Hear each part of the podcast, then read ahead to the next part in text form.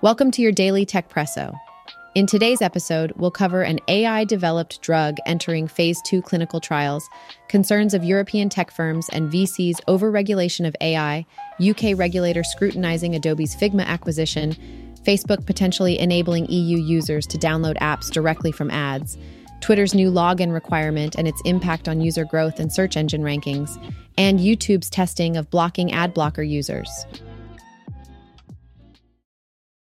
Insilico Medicine, a forward thinking company leveraging cutting edge AI technology, has recently made breakthrough strides in pharmaceutical development.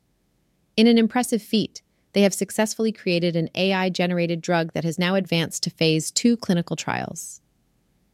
With the ambitious goal of tackling idiopathic pulmonary fibrosis, a prevalent and often devastating disease for older individuals, this innovative drug marks a monumental step forward in medical research.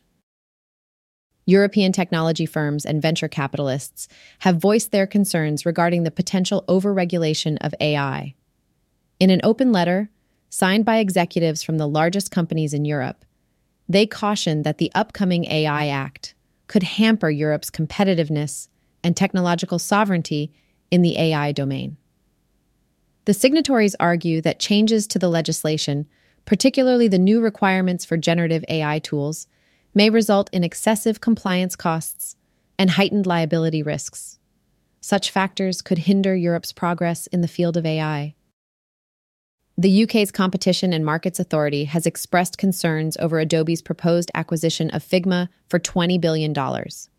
According to the CMA's provisional findings, this acquisition could potentially lead to a significant reduction in competition within the UK design market.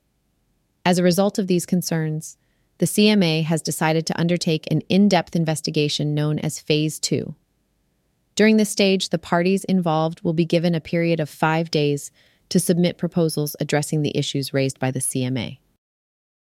Facebook is exploring the possibility of enabling users in the European Union to download apps directly from its platform's advertisements, thereby bypassing Google and Apple's app stores.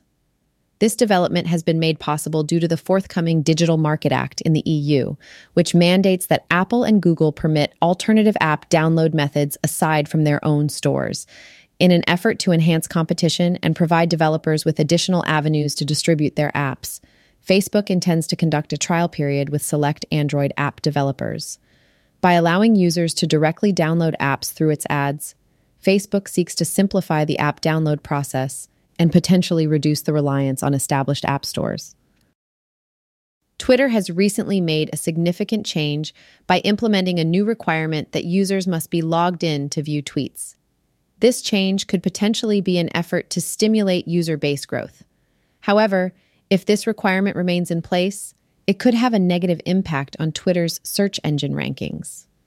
Typically, content that is not publicly accessible tends to rank lower in search results. YouTube is currently testing a more assertive strategy to combat the usage of ad blockers on their platform. As part of this experiment, YouTube has started displaying warnings to users who have ad blockers installed, indicating that their video player will be blocked after watching three videos unless they disable their ad blocker. Thanks for listening to today's episode.